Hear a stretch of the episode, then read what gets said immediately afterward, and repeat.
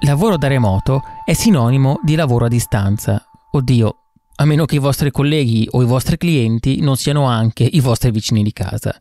Mi sento di dire che nella maggior parte dei casi non è così e che possiamo essere tutti d'accordo su un punto. Da casa il confronto con i colleghi è meno immediato e più difficile. Secondo me ci troviamo d'accordo anche su un altro punto, ovvero che non si tratta di un problema tecnico. Abbiamo Slack, Teams, Asana, Hangouts, la chat di Skype, WhatsApp, i DM di Instagram, sì, a me è capitato. È piuttosto una questione di opportunità, ovvero in ufficio ci metto un attimo ad alzarmi dalla sedia per chiedere un parere e ci metto ancora di meno ad alzare la voce e interpellare qualcuno. Siete liberi di chiamarmi maleducato, ma lo devo ammettere, molto spesso lo faccio. Quando sono a casa, invece, ci penso sempre due volte prima di contattare qualcuno, per due motivi principali.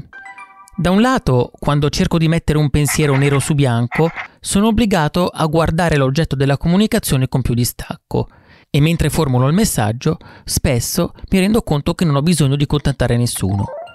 Dall'altro lato, la mia resistenza alle telefonate è alta e, non avendo colleghi a tiro e non sapendo di che cosa si stanno occupando in quel momento, subentra come per magia la buona, sana prudenza della nonna che risuona da qualche parte nella mia testa, quel famoso e ma magari disturbi.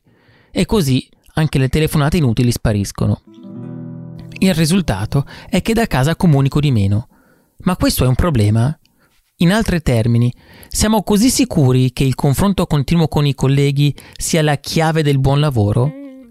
Nella mia esperienza, 9 volte su 10 riesco ugualmente a risolvere i problemi senza interpellare nessuno. Comunico di meno, ma raggiungo comunque i miei obiettivi, non interrompo nessuno, dimostro a me stesso di sapermela cavare e, udite udite, risparmio tempo. Ok, forse qualcuno sta pensando, ma come? Hai un problema, fai da solo e risparmi tempo? Beh, se è vero che l'unione fa la forza, mi sono reso conto che in molti casi chi fa da sé fa per tre. Perché ogni volta che ci rivolgiamo a un collega ci tocca, come minimo, formulare un messaggio, riuscire a farci capire al netto delle incomprensioni e poi arrivare insieme a una soluzione. Se capita anche a voi che i vostri colleghi siano giustamente concentrati su altro, finendo per rispondervi Roma per Toma e Torino per Tombino, capite perfettamente di cosa sto parlando. Morale della favola, da casa comunico molto di meno, un po' per paura di disturbare e un po' perché mi rendo conto che la mia comunicazione non è necessaria.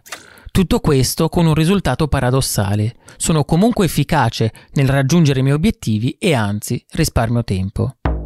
Scusatemi se amo gli esempi e se ho un gusto crepuscolare per le cose banali, ma vi confesso che in molti casi mi basta davvero rileggere con più attenzione una mail, oppure cercare con più calma un documento, o meglio ancora, prendere un profondo respiro e non fermarmi al primissimo ostacolo.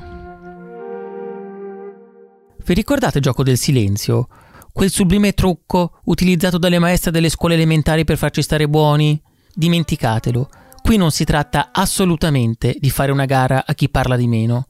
Al contrario, il confronto con i colleghi è fondamentale e per questo, anzi a maggior ragione, è bene tenerselo stretto per quando serve davvero. Esempio, quando non c'è chiara una consegna e vogliamo approfondire prima di lavorare a vuoto per poi ricominciare da capo. Esempio, quando siamo di fronte a un compito che esula dalle nostre competenze tecniche e ci serve l'aiuto di una mano più esperta mi rendo conto che se fate già parte del team di eletti che vanno in ufficio armati di cuffie con cancellazione del rumore e che si rivolgono ai colleghi solo per questioni di vita o di morte, beh, forse siete semplicemente di un altro livello e quello che sto dicendo non vi interessa, per usare un eufemismo. Ma se non avete la fortuna di fare già parte di questo gruppo, prendete questo discorso come un invito a cogliere nel lavoro da casa un'opportunità ovvero l'opportunità di valutare nel merito la funzionalità della nostra comunicazione con i colleghi. Un aspetto che, ancora una volta in modo paradossale, potrebbe tornare utile proprio a chi ama lavorare in ufficio. Con un'immagine, il lavoro a distanza può essere una grandissima opportunità per diventare dei chirurghi della comunicazione, che evitano di fare tagli a casaccio, massacrando il paziente e snervando il medico, ma che al contrario si servono solo di piccoli colpi di bisturi, operati al posto giusto, nel momento giusto. Con una frase, il lavoro a distanza può essere una grandissima opportunità da cui imparare a confrontarsi meno per confrontarsi meglio